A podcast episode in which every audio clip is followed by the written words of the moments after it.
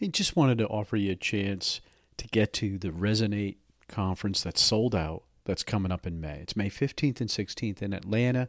I bought an extra ticket and I'm going to give it away to someone who subscribes to my newsletter. Yes, you're going to have to subscribe. You can text the word resonate to 44222, the word resonate to 44222. It's going to ask you for your email and that's what it's going to take to get entered into the drawing. It's one ticket. I paid for it personally. Um, you get to hang out with me. It is Monday the 14th. It includes a cocktail party. It includes lunch both on Tuesday and Wednesday, and it includes an incredible dinner Tuesday night. And I just can't wait because I think it's one of the best conferences. Uh, what I what I described it last year because a bunch of people asked me, "Hey, what was it like?"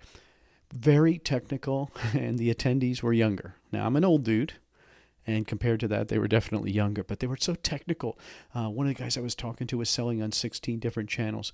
The details and the intimacy, because you're so close to the speakers, you get to talk to them, you get to ask and go deeper. And it's just really, really a valuable conference put on by Seller Labs. Yes, they're one of my sponsors of the show, but I bought the ticket. So, you know, to be fair, um, it is sold out. They didn't give it to me but I want to help them because I think it helps you. And so for me, um, to get a chance to see Ezra Firestone speak, I've not seen him speak personally, face to face. I'm dying. Brett Bartlett. Uh, when you see James Thompson um, from Prosper Show, Peter Kearns, um, they've got this uh, expert coming in who's doing uh, talking about Instagram, and she is talking about Instagram um, influencers and how to use them for your products. I mean, this is really, really intense stuff. It's it's held in an amazing place. This was a new venue in Atlanta, so you're responsible for your own hotel, your own flight, your own transportation to the event, but the ticket itself is paid for. I paid for it because I'd like to hang out with you. So if you're interested in it, all you have to do is text resonate to 44222 and it'll ask you for your email. That's the cost and you're going to get subscribed to my newsletter, which I think is a valuable newsletter. But then again, maybe I'm biased. But if you want to come and hang out with me in Atlanta, it's going to be in May, coming up quick. So I'll probably choose the uh, the person pretty quickly. So any questions, just send me a note at Stephen at ecommercemomentum.com, Stephen at ecommercemomentum.com. Welcome to the e-commerce momentum podcast, where we focus on the people, the products, and the process of e-commerce selling today. Here's your host, Stephen Peterson. Welcome back to the e-commerce momentum podcast. This is episode 289, Brian Freifelder.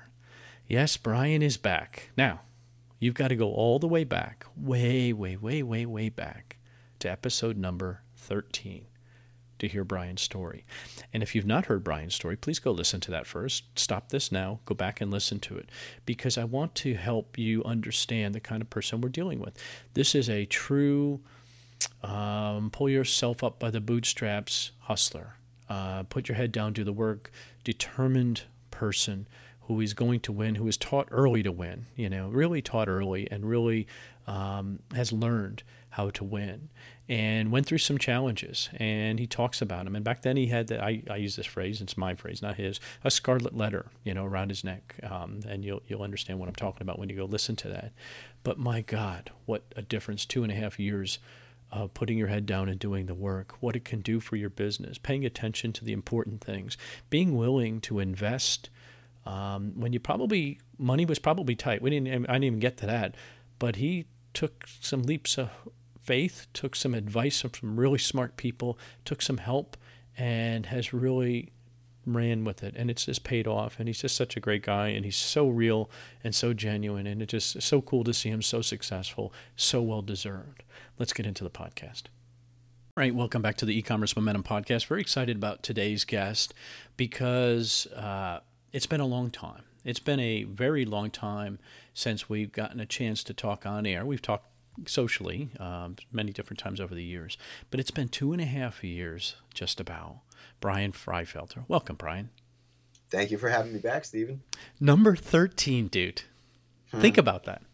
And now you're. That. I think two... I could have been. I think you asked me to be one of the first ones, and I kind of delayed it at the time. You did, yeah. You uh, you you made me chase you a little bit. Um, well, you know, for uh, let's go right there immediately. You know, go back to episode number thirteen This is the episode number. And Brian was Brian had a scarlet letter around his neck. Is that that's not an unfair description, right? I mean, two and a half years ago, if your account was suspended, you were looked down upon like, oh my God, he must be terrible business operator. He must have done everything wrong. When quite frankly, you know, uh, in our pre-discussion, we talk about it. So many people I've interviewed have been suspended, and it's generally not because of things they've done wrong. It's because things changed and outside of your control, and your account got swept up in it. Right? Is that fair? Yeah. So, um, summer of 2015, I think there were some changes at Amazon, uh, some changes with seller performance. And um, in June, you started to hear of some people getting suspended here and there. I got caught up in July, which I got lucky because I was able to get back on relatively quickly. But there were people getting suspended in August of 2015 uh, they were taking like a month, if not longer than that, to get back on. Um, it was a crazy time period for anyone selling on Amazon. You credit uh, Scott Margolius with a lot of help, and I want to, you know, applaud Scott. He's a great guy. He's helped a lot of people, but you credit him with really helping you make some adjustments in your business. Can you give us some specifics on things that you've changed um, that you know, we might all just say, of course you can't do that. But back then, you know, we, uh, we, Brian and I were talking a little on the pre-show. Both of us have been around for. I've been 2011. I started selling FBA. You're got to be darn close to that or before that, right? And yeah, the rule we, we used to buy everything and send it all in. That was it. I mean, we've all heard Chris Green say he used to buy tools and never even bag them. He would just send them in. That's the way it was. And when they scale, they have had to put rules in place to help them manage their growth, right? That's reasonable and fair. Unfortunately, when you have inventory sitting in there and you have processes in place, you've never adjusted them, you just don't keep up with it. You're just feeding the machine, feed the beast, as everybody says. Well, guess what? You know, those rules didn't apply. Now there's a rule and that applies. You're magically supposed to follow it. It's like that's not as easy as you think.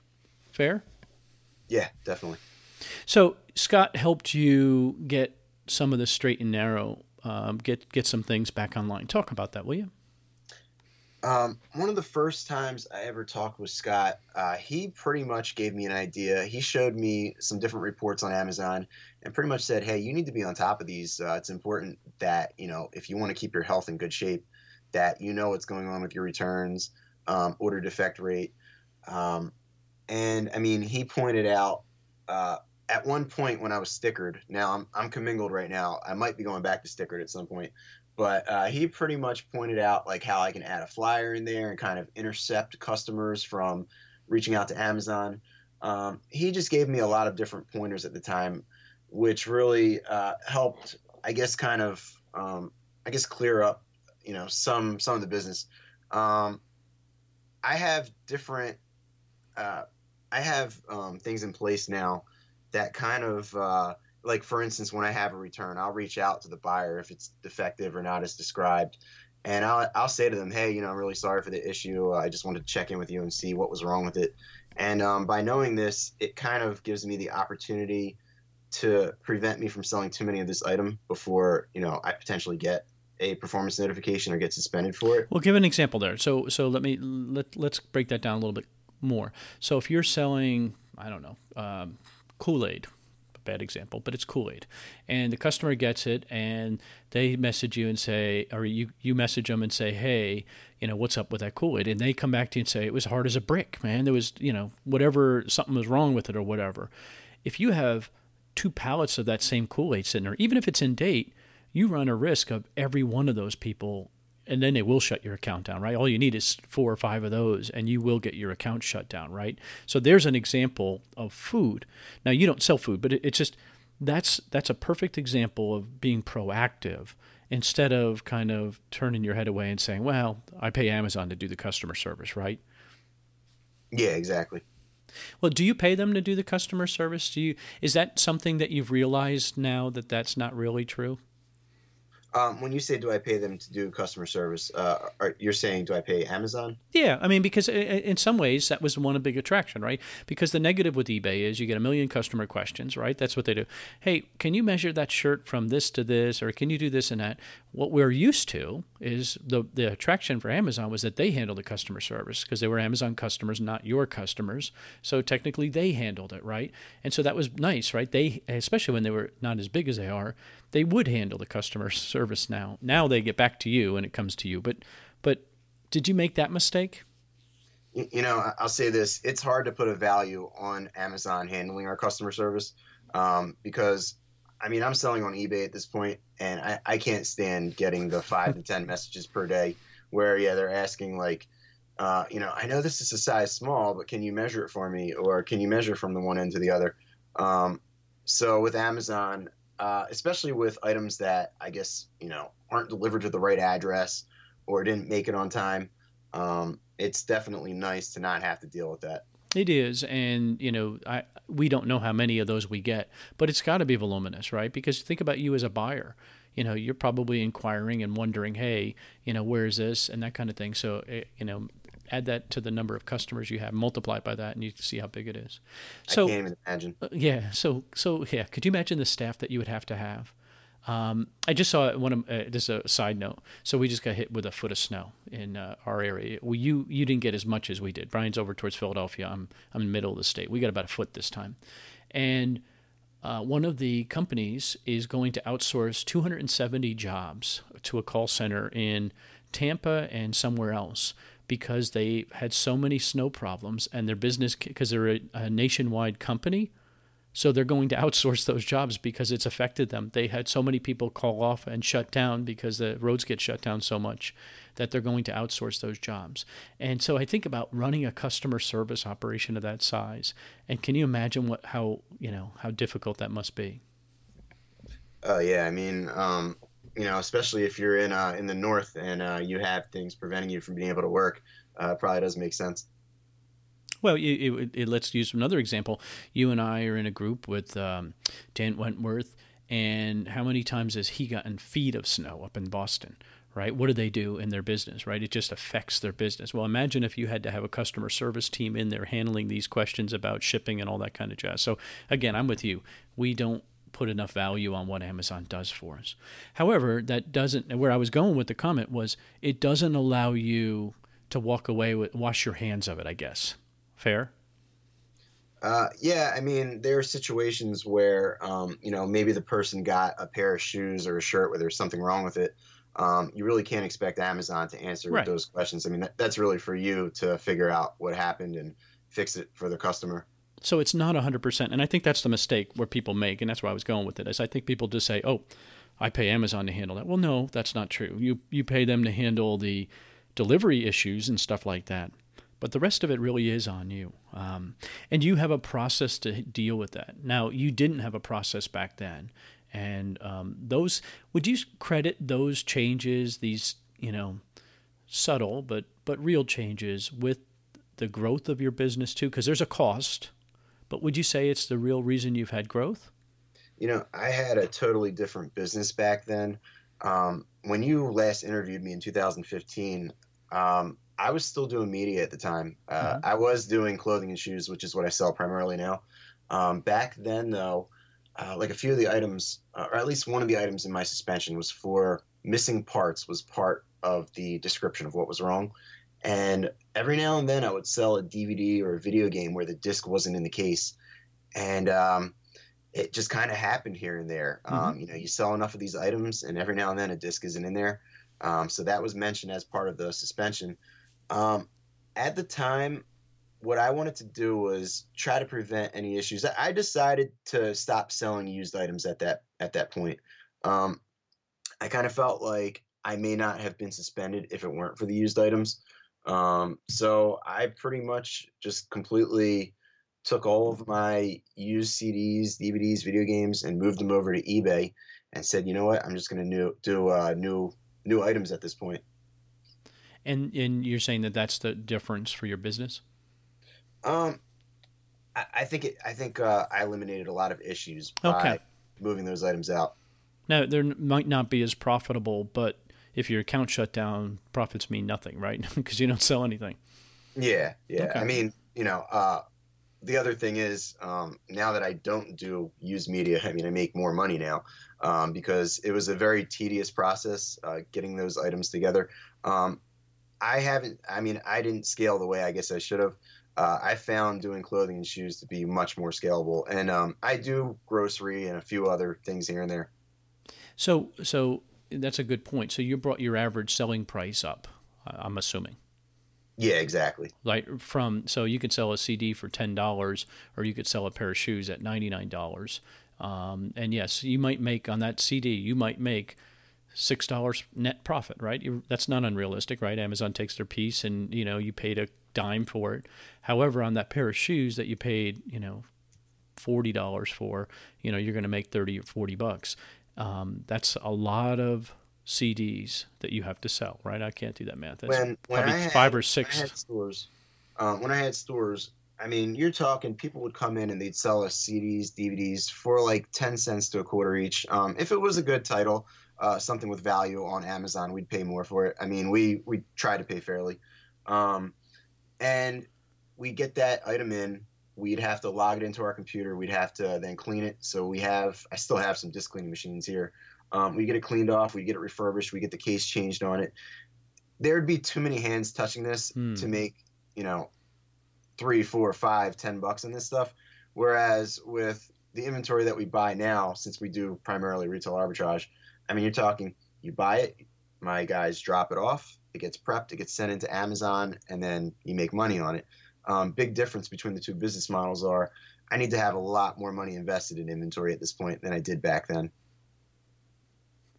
You, you, you brought up something that's kind of current. A lot of people are under the belief they should have a retail store. I've, I've seen that that in a warehouse, right? Those two things are real popular um, right now at warehouse, especially with all these new fees coming. But but you've run a couple retail stores. Can you talk a little bit about what it takes to run a retail store? Because everybody's attracted to it. Well, that'll allow me to get wholesale customers, Brian. If I have a wholesale wholesale, or if I have a retail store, now I'm legit. I can get Lego, and Lego's going to sell to me, and then I'm going to put it here, but I'm really going to sell it on Amazon. Um, can you talk a little bit about what it takes to run a retail store, especially in the city? I mean, in you, Yeah. it's not cheap there, right? Uh, you know what? It was actually cheaper where I was in the city than um, being. I actually do have a storefront now um, for something totally different, uh, which uh, I, you know we. Uh, oh, we're definitely talking about now, which Yeah, we're we'll- going to talk we'll- about it. I'm dying to hear about it. Time that that's another interview. We'll we'll do that in the future. But um, uh, I'm not a big fan of stores. Um, at least my model at the time doing used inventory was, you know, I'd buy low, I'd sell for a little more. If it was really valuable, I'd sell it on Amazon. Um, for the people that are trying to, you know, get a shortcut into wholesale and that are trying to, you know, establish accounts, um, and then, you know, maybe they're planning on buying um, a, a particular brand, and maybe they'll sell it in the store, but maybe most of it's really going to go on Amazon. Um, I don't know if I'd recommend that unless they have an agreement with the sales rep or with the company that they can do that. Um, but uh, when it comes to an actual storefront, unless you're in a really good location, unless you have a really good way of getting people in there, um, I mean, typically it's not. Uh, I, I I can't speak for others, but I kind of think it's a waste of time compared to just, you know, buying the stuff wholesale, selling it on Amazon, or doing retail arb, or doing online arbitrage. Um, storefronts are a lot of work. You need employees. Uh, there are a lot of headaches when it comes to dealing with people. Um, so I'm not a huge fan of stores. Well, he- he- here's what I would say to you: Toys R Us had a very good storefront, so they thought, and now they're going out of business. I think about all the storefronts that have closed. Retail is very difficult. It's like creating a website and then saying, "Okay, Brian, I'm building this website. It's going to be unbelievable. I'm going to sell. I'm going to put Amazon out of business." Okay, go ahead, build the website, and you're going to sell shoes. Good. Nobody's going to see it. Nobody's coming, right? You have to build traffic. You got to get that audience there. Well, retail store is no different. You know, think about the investment that Toys R Us, or in my case, Bon-Ton's, one of the companies closing here, um, how much money they invested figuring out that location. They got teams, they've got experts, marketing people that have figured out this is the optimal place for the optimal price to put a store in, and they failed. And so Steve is going to just decide, hey, I see a good place for a store, and I'm going to go put one up, and it's going to be successful magically. I don't think so. You, you really need to have a niche or an angle for doing it. Like in my case with, uh, you know, with my stores, Um, it was kind of like a GameStop or FYE or whatever you know buy, sell, and trade type store. You have half price books. Um, I mean, our angle was we'd buy you know low enough that I'd either resell the stuff for a little bit of a profit in store, or if the price was high enough, um, I'd resell on Amazon. Uh, and I could see like if you're gonna run maybe um, you know a store where you're buying things at a very small percentage of what it's going for, like um, like like uh, a GameStop. Well, GameStop's that way, right? I mean, they don't pay very much for when they are buying games from you, generally. Um, yeah, they yeah they're they're pretty lousy when it comes to what they pay. Uh, I was going to bring up uh, Plato's Closet, which okay. um, uh, we have a few in my area, and they pretty much pay. Um, you know what? I forget the number. I want to say they pay ten percent of the MSRP, and they sell for thirty percent. Um, that's a good that's a good angle to have. Um, you're pretty much let's say you have someone coming in with a fifty dollar pair of pants so they're paying five dollars for it and selling it for fifteen dollars. Um, if you're a store that deals with maybe liquidations, um, but if, if you're a store that sells the same you know inventory as like a Walmart or a Target, unless you're like a specialty store, I, I just don't really see why you'd start something and try to compete. Well, I think you created yourself a job, and now the job has to be open. Well, look, look, we just got shut down for a couple days with a snowstorm. What happens to all those retailers? I mean, I my heart bleeds for them because you know they no customers. We actually went to get a coffee, and McDonald's was closed. I mean, now imagine that. McDonald's was closed. Of all places, you would never expect them to close. Well, they did. Well, how much money in sales is that? And yet their mortgage and their lease and all that equipment still has to get paid for, right? And uh, that's a that's a those are devastating things that happen. Um, and or you want then you have employees. Let's talk about employees now. I know you still have some now, but but going backwards when you're running a retail store versus what it takes. Um, are employees from a warehouse different than they are for retail? Um, so all of my employees from the stores actually still work with me um, That's in one cool. way or another. That's very cool. Yeah, so I mean, I lucked out. It's basically friends and friends of friends. So, um, but um, there's there's not a huge difference. I mean, you know, I have tasks set up for them, and they have to follow them. Um, but running a store has different challenges to it, which is dealing with people. Whereas with my current business, they're pretty much just dealing with me. Oh. Um, before, uh, you you had a different dynamic when you had actual people coming into your store and just different situations. I mean, we had situations where you know someone would steal from us and they'd have to get me on the phone and say, "Hey, look, you know, this person is stealing, and what do we do? Do we kick them out? Do we you know call the police? Like, what exactly do we do?" So that just doesn't happen anymore. So yeah, customers, yeah, that would be a big thing. You know, looking back, do you regret those times? I mean, can you build? Uh, uh, uh, have they helped you get to where you are? You know, those challenges, getting suspended, running the stores, shutting the stores down, painful as that is. Fortunately, you kept the people, and that that obviously was intentional on your part. That's a very cool thing for you to do. But do, do you credit that learning, or do you see that as failure? Um, you know, I kind of saw a different light uh, actually from uh, Scanner Monkey in late 2013. I saw a lot of people were having success with retail arbitrage, and um, I just thought, given where we were at the time, that it made more sense to go in a different direction um, and experiment. And uh, like 2014 was a partial disaster because that was when I went from one store to two at that point, and I lost a lot of money uh, trying to get that second store going um, and trying to basically we, we knew we kind of needed a warehouse space at that point so we took our first store and tried to turn it into our prep area. Um, so i mean we were at a certain point and we knew that we needed to expand things and you know take things in a different direction.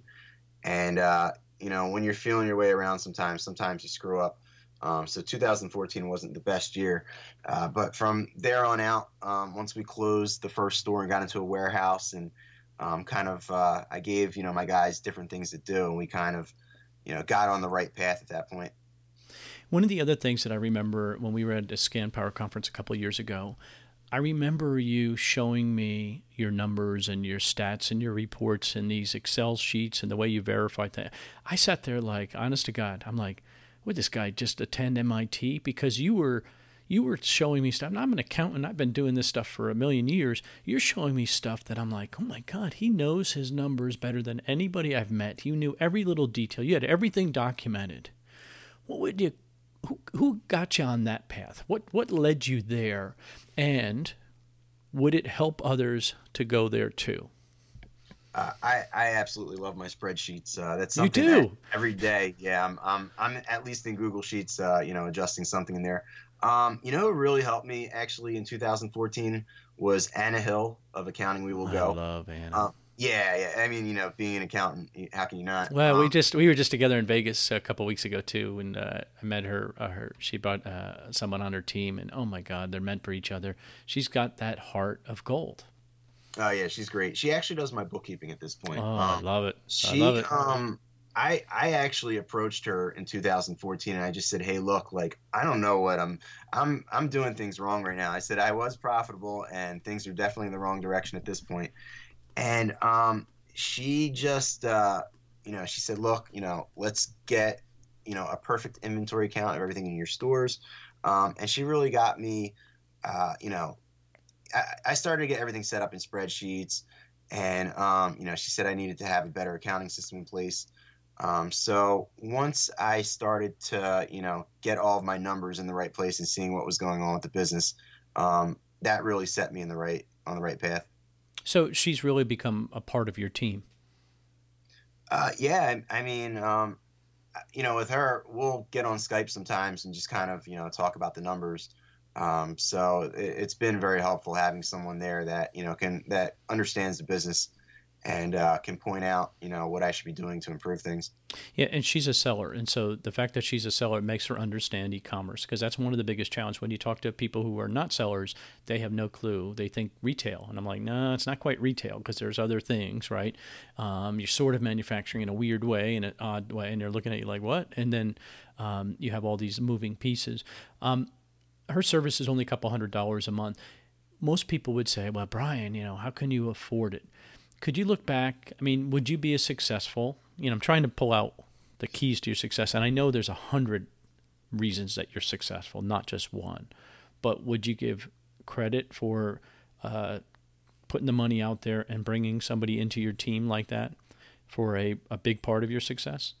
Um, to be honest, when Anna first helped me out, she wasn't doing my bookkeeping yet. Uh, she was just nice enough to really get oh, online awesome. and, and, talk and say, "Hey, look, you know, this is what you need to do." Um, but uh, I mean, having her as a bookkeeper now has definitely been uh, very helpful as well. Um, because I mean, you know, back in my eBay days and my earlier Amazon days, I did not have a good accounting system in place. Um, so I think that's a very important part of being in business is having a good system. So would you do it different? Would you, you know, knowing what you know today, right from day one, would you put the strong accounting system in place? Oh, of course, yeah. Okay. I mean, if you're if you're going to be in business, you have to. Okay, all right. I hope people hear that, right? So invest. I mean, it's not a cost of doing business. It's you know, quite frankly, you're getting that much talent for a couple hundred dollars a month. That's a deal right? I mean, you know, especially because she's experienced, right? I mean, think about that, right? You know, to bring on experienced, you know, um, if you were bringing in a um, not a coach, what's the right term I want to use? A uh, consultant. Uh, a consultant, right? How much would they charge, right? And here she's consulting you every single month for a small fee. Um, to me, it's it's a very worthwhile. We're giving out a, lot of accolades, Scott Margolius and Anna Hill, you know, but they deserve it, you know. And I, I agree with you with that she's she took the Gary Vee approach, help everybody, and then she earns the right to ask someday, right? Uh, and more than likely, you probably approached her, "Hey, would you help me?" Oh yeah, yeah, yeah. Love it. Okay, so so we're going to credit that with getting your business really going, changing your uh, inventory mix, which I think is a very strong. Get away from the things that are real. Um, touchy and sketchy, right? I mean, so is that now your notion? If there's a chance that there's a, if you get an inkling that that could be a sketchy item or sketchy line, you just completely run the other way?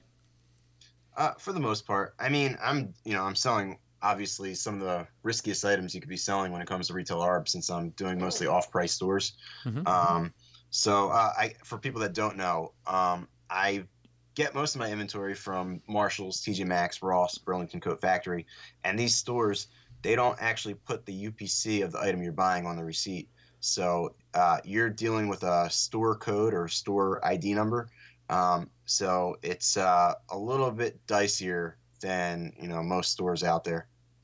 And but you can mitigate the risk by doing certain things, and that's part of your because you have a group that you guys help um, people source at those places. And we and I'm going to let you pitch it, but you can mitigate some of that by techniques, right? There are some things you can do by, you know, with receipts and, and photos and stuff like that, right? There are ways to mitigate somewhat.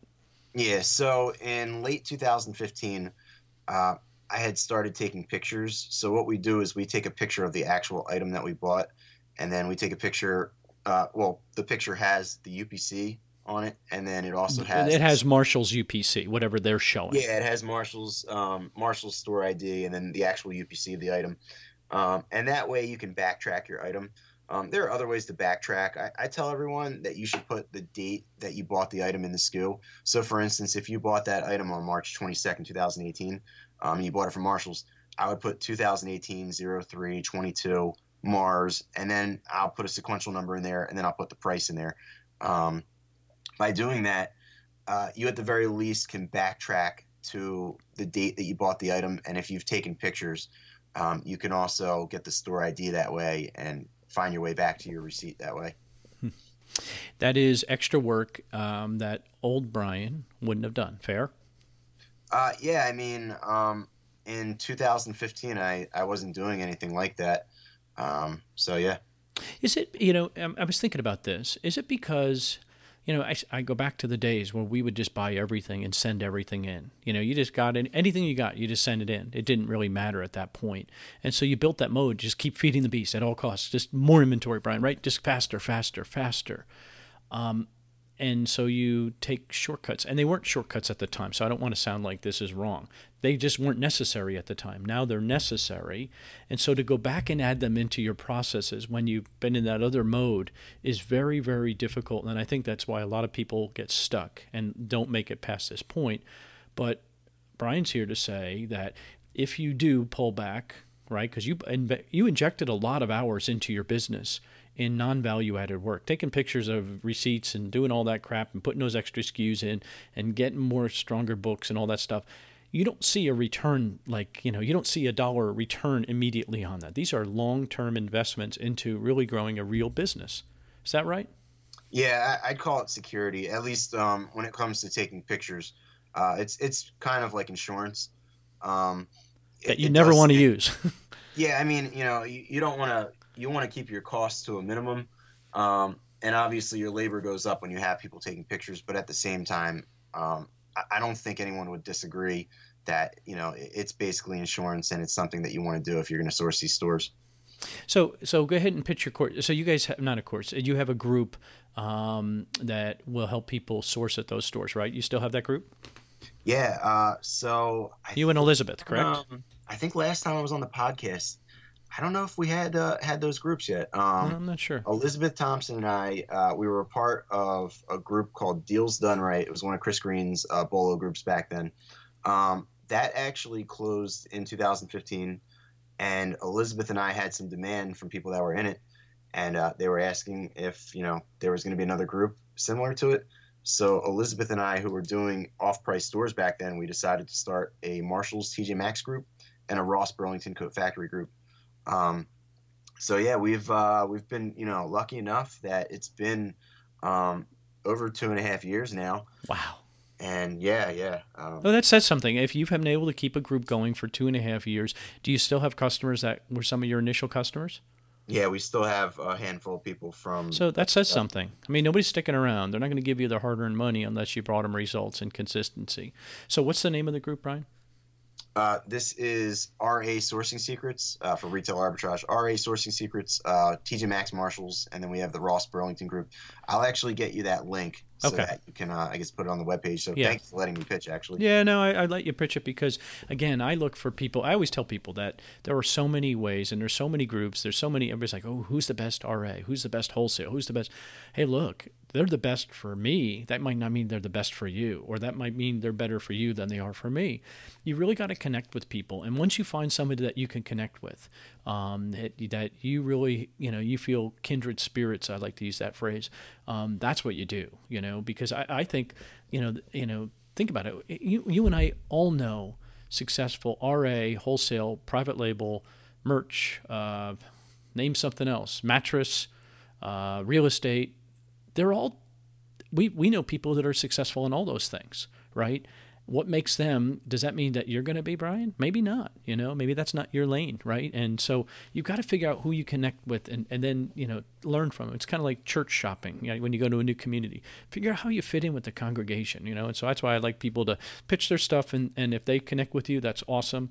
Um, and i don't benefit in any way other than you having success. Um, you is the person who's using their services. To me, that's awesome, and I love to be part of that. So, all right, very I think, cool. I think a lot of my success over the past couple years has been from having these groups also, huh. because um, it forces you to be better than what you were before that. Um, oh, so, that's powerful right there. What I, you're saying, that's powerful. So it, it forces you to have a sharpness about you. Tell me, tell me a little more.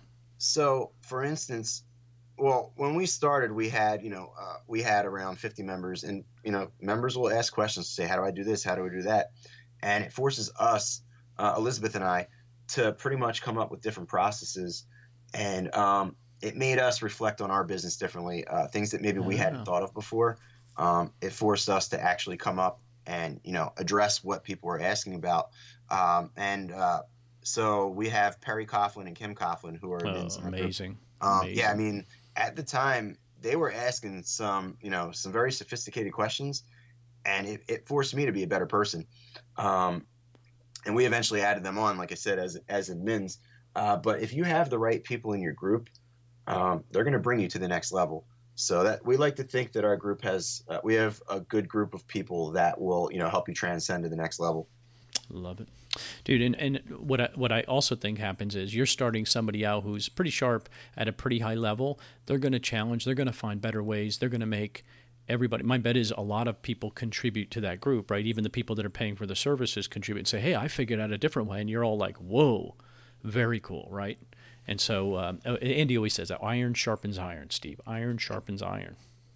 Totally agree. Yeah, and and I mean, uh, it's I mean, it's rewarding seeing people come into that maybe they weren't doing you know much uh, retail arb or weren't doing much off price, and uh, before you know it, they start posting their numbers after a few months or after a year, and you're just like, wow, like that's you know incredible that you know this person was able to come in here and get to that level in such a short period of time. Well, that, that brings up a thought. I, am I'm, I'm thinking about this as we because we were talking earlier about your experience in retail, right? You're one of the few that have had a lot of experience in retail, running the good and the bad, right? So you saw, I mean, you were responsible. So you weren't only a store manager; you owned it, so you had to deal with all that. What led you to get into the mattress business? Um, and do you think your experience of being a retailer has given you an advantage?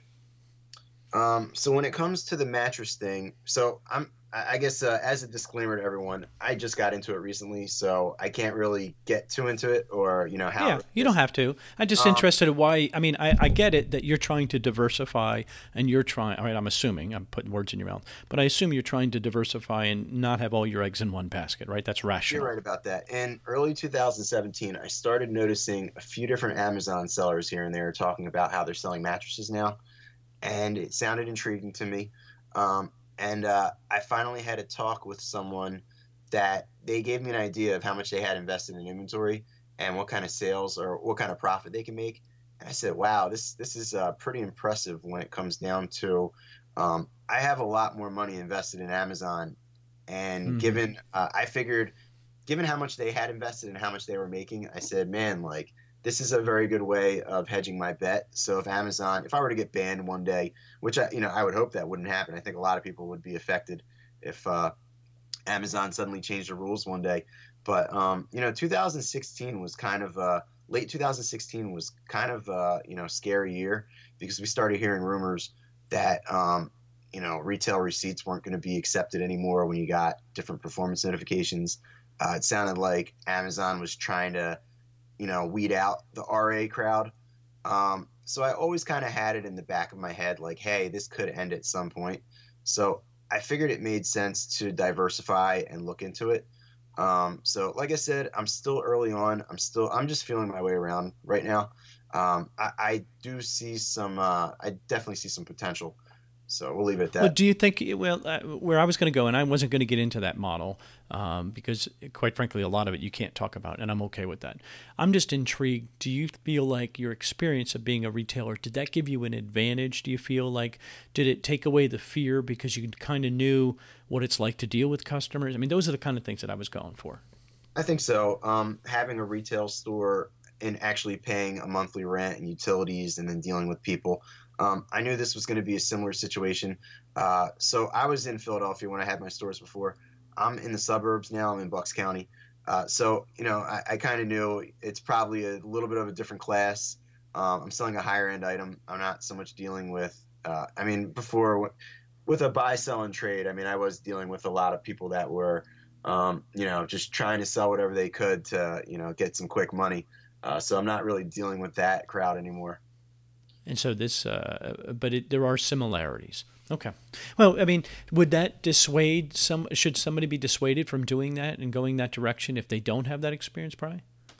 Um, you know, the tough thing is you have to be halfway decent at sales if you do have a storefront. You need to be able to persuade people to buy things. Um, so besides being able to actually, you know, run the store, know your numbers, um, you do have an extra skill set that you need in- included on top of it, or at least you need someone hired that you know has that skill set. And if you have someone who's hired, now you're giving up control, and then you you also then give up potential profits, so that minimizes the potential. But all in all, have you been pleased with the results so far? Um, like I said, I just started, so I can't okay. really say yet. But uh, I'll, I'll let you know in a future interview. Directionally, you feel like you're going the right way. How about that? Give me that. Yeah, yeah. I'll, okay. I'll say this: um, you really can't compete with Amazon. Uh, Amazon is like the best opportunity out there right now. By far. Um, but with Amazon, you have to have a lot of money invested to really see results. Okay, and and so what you're saying is the investment you make there versus the result you're seeing is is different, but yet you're seeing um, something. So, all right, very cool. Again, I think it's so smart that you are divesting, and you know, does it? Do you feel like it keeps you interested? I mean, because it's got to be pretty cool. I mean, it's just got to be new, it's exciting, shiny. I mean, it's got to be pretty cool. Yeah, it's no, it's exciting. Uh, you know, learning, um, you know, learning a totally new skill. It's it's it's a new challenge. Um, so we'll see where it goes. Well, how do you feel? I mean, how do you manage? Uh, you have a new baby. How do you manage um, that? Adding another business to an already complicated business life. How do you, how do you manage that? Well, and is it maybe is that the reason that you chose this kind of business is because it, it allows you some of that? Yeah, well, I was gonna say I don't think my wife is exactly thrilled with uh, all the time I'm spending right now. Okay. Um, but uh, yeah, I mean, um, you know, the good thing with Amazon is I don't necessarily need to be working all the time. Um, like it's possible for me to take 12 to 24 hours off, if not more than that, sometimes with Amazon. Other than if I can stay on top of my messages, um, most of my business is somewhat on autopilot in that I have people that shop, I have people that do the prep and, and the shipping. Um, so I can step away at times. Um, the mattress thing, I mean, yeah, I kind of bought myself a job. And I, I do have to point out that uh, uh, one of my best friends is basically running it with me. Um, mm-hmm. He's one of my shoppers also. So we're just kind of trying to make that business work and, you know, have a hedge in case Amazon weren't to work out. I still think it's smart. I just think because uh, I've seen some other people doing real estate and different things. I just think it's smart that you have something else. And again, if it can keep you interested, and if you build that lifestyle, right, your wife's going to force you to build that lifestyle business no matter what, right? So to me, that's not an unhealthy thing because if if you're forced to make this work around your schedule, and that means you have to adjust your schedule to keep the quality of life, that's a healthier life. Looking back, right, looking way back which is more stressful, the business you have today or running your retail stores in the buy sell trade? Um, the buy sell trade was a different kind of stress. Uh, I mean, we didn't make as much money back then, so you know, I'm, I'm a lot more pleased with where we are now. Um, mm-hmm. There's a stress though with Amazon that I, I think the reason that I do I'm liking the mattress business so far is you don't have you don't have Amazon on top of you with the mattresses. You, uh, one of the selling points, you know, from my friend that you know pointed this out to me, he said he doesn't have to worry about being suspended or getting banned. Um, it's his own business. With Amazon, like I said, you know, I have a lot of money invested, and if I if I get shut down one day, that's a lot of inventory to have to have sent back. So I don't sleep perfect at night, you know, knowing that Amazon at one point could change. And it's like you said, sometimes the rules one day. Well, they're going to the same a month change. later. Yeah. Brian, they're going to change. I mean, it, Yeah. you know, and to be fair, you know, there's four warehouses in my town of Amazons. They're full. I mean, so they're going to change. Hence the reason they're raising prices so much because they have no choice, right? They have to figure this out, and the only way that seems to be working is to penalize those of us who keep sending stuff in, right? And what did I read? There were 300,000 new sellers added last year. I think I read that somewhere, and it's like, whoa, that's a lot of new sellers. Eh, we'll see how many of them make it. Yeah, you know, and I think that, you know, everybody, it's easy to get started. It's not easy to continue. And here's Brian here to tell you that, you know, umpteen years later and going through a suspension, his business is that much stronger. I love the fact that you've, you've, you've identified a bunch of different points that you've tweaked. I don't want to say you fixed, you adjusted because I don't think they were broken. They weren't broken at the time, they just weren't complete or they change the rules and they change the method and you adapted and hence your business is doing well. Are you going to have your best year yet? Um, we'll see. Uh, I mean, uh, 2017 was my best year. Um, 2018, I mean, I don't really plan to make many changes. Uh, at the same time, um, some people look to, you know, double their business each year or, you know, really add so much uh, in sales. Um, 2017, I really wasn't that focused on growing that much. I, I'm kind of, uh, you know, slow and steady wins the race. I'd rather have a little bit of money in the bank and not have to worry about, you know, Amazon loans and credit cards and all that. Um, and I plan to do the same thing in 2018 uh, because I'm I'm comfortable where things are at. Um, we're all making some money around here, uh, but I don't want to. I don't want to, you know, have all this money invested and have something change one day and regret, um, you know, that I don't have money to pivot. So, so I try to have, you know, some money in the bank and uh, not have, you know, too much invested that I can't survive if things change. So it's basically steady as it goes, keep your head down doing the work. That's really the focus this year. Yeah, and I don't blame anyone that you know takes out loans or invests money. Like I, I like the Coughlins, for instance. Um, they're gonna blow past me soon. And I mean, when they first started in the groups, or at least uh, I know 2016. Um, I know I was doing, you know, I was doing better in 2017. I, I think I might have edged them out. Um, they're gonna blow past me in 2018, and I give them credit for that. I mean, um, if if they're willing to take that risk, uh, you know, they deserve to make the money. Yeah, yeah. But here's the other thing to remember: there's two of them. There's one of Brian, and you know, uh, don't downplay. She's as good as he is, and he is really good. Um, you know, I mean, right? Is that fair? Oh, oh yeah. I mean, I mean, he's really good, Yeah. and she's as good as he is, and so you know, you don't want to downplay that. I mean, I there is something to be said for that. I mean, there is when when there are two people working, it's not one plus one equals two; it's three or four, and especially somebody like her, she's unbelievable. So she's probably five or six. So they're they're Um, both incredibly talented. yeah, very talented, and you could tell by the questions they ask and just the Mm-hmm. the, the genuine realness. Um, it's very inspiring. I mean, it really is inspiring. yeah. So- they're just great people in general. So I want to close. Um, I'm sitting here thinking about people who are coming in this business or looking at their business. Maybe they didn't have the best year. 2017 wasn't their year. Maybe they came off a suspension. Maybe they're looking down at one. Right. What What's your advice for people? Because you've been there. You've come back. That was years ago. You're now stronger. You just said last year was your best year ever. Um, and yet you put all these controls in place, all these extra steps, all this extra cost, and you still had your best year yet Um, and now you're controlling it. That's what I heard with 2018. You're controlling your growth. You're not looking for growth at all costs. You're saying, eh, I want to slow and steady. I want to keep things going. Um, what's your advice for people that are staring down these other things? What what what, what can we do to get them on this path? I think they have to have an idea of the budget in place that, you know, how much they can spend each month, how much they want to spend, how much debt they're willing to take on. Because, I you know, I ran things on credit cards at one point. Um, you have to know what your comfort levels are. Um, some people don't mind taking out that, you know, 100,000 or $500,000 loan. Um, whereas me, on the other hand, I didn't really feel comfortable, you know, taking out, I had a, think I had a what a sixty thousand dollar Amazon loan for a very short period of time, and I paid it off right away because I said, you know what, I don't really want to have this debt. Um, but knowing your numbers, uh, you have to have an idea of what kind of profit you have coming in, and you have to have an idea of what kind of profit you're striving for. Um, for me personally, like I said, I was satisfied with the profit that I had coming in, at least in 2017 and, and now in 2018. So, if you want to make a lot more money, you might have to borrow money to get there.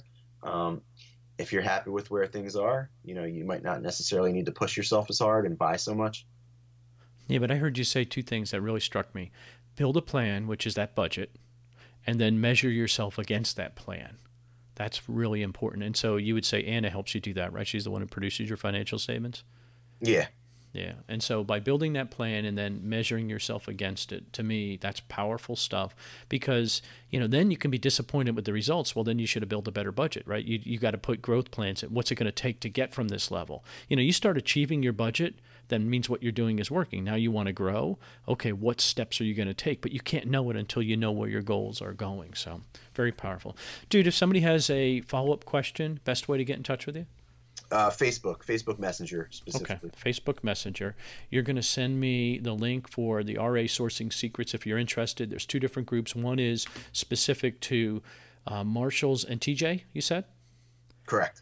And then the other one is specific to Ross and Burlington, um, and a uh, lot of a uh, lot of lot of inventory in those stores. So okay, dude, I, I really appreciate. It. I'm really uh, I'm so encouraged um, to see where you've come from you know and if you want to go back you got to go back and listen to episode number 13 if you've not heard brian's story selling CDs out of peach crates at 15 years old, real true hustling in the streets of Philadelphia, and to now running this multi-million dollar business. It's very, uh, it's a very encouraging story, Brian. But it's so encouraging to me that I can hear it in your voice how much less pressure because you know what you're doing, you have confidence in what you're doing, and you can replicate it. I love it. Very, very powerful. Thank you so much. Thank you. How exciting is that? I mean, phenomenal. He is just killing it, and he's killing it in, in such a good way because it's just again, I, I you know I'm, I'm a little gushy on it because it's just so neat to see somebody so cool do so well, and it's so well deserved. The good people do win, right? Not always lose, and uh, here's a good example. But there's some pro tips in there. Remember, you know, he gave some real advice. He invested where most of us don't want to invest, right? Do you have a bookkeeper doing your books, right? Are you getting monthly financial statements?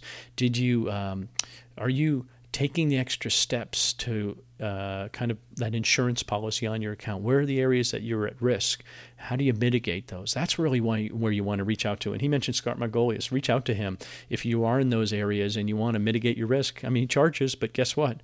Brian would tell you it's money well spent. Anna Hill very inexpensive bookkeeper. Um, and I just met somebody on her team in Vegas, unbelievable pair. I mean, just an unbelievable pair who really can help coach you in ways because she's a seller. Again, she understands that. And so, you know, uh, if you're interested in the RA sourcing secrets, reach out to um, those guys. Uh, I have the link on the episode.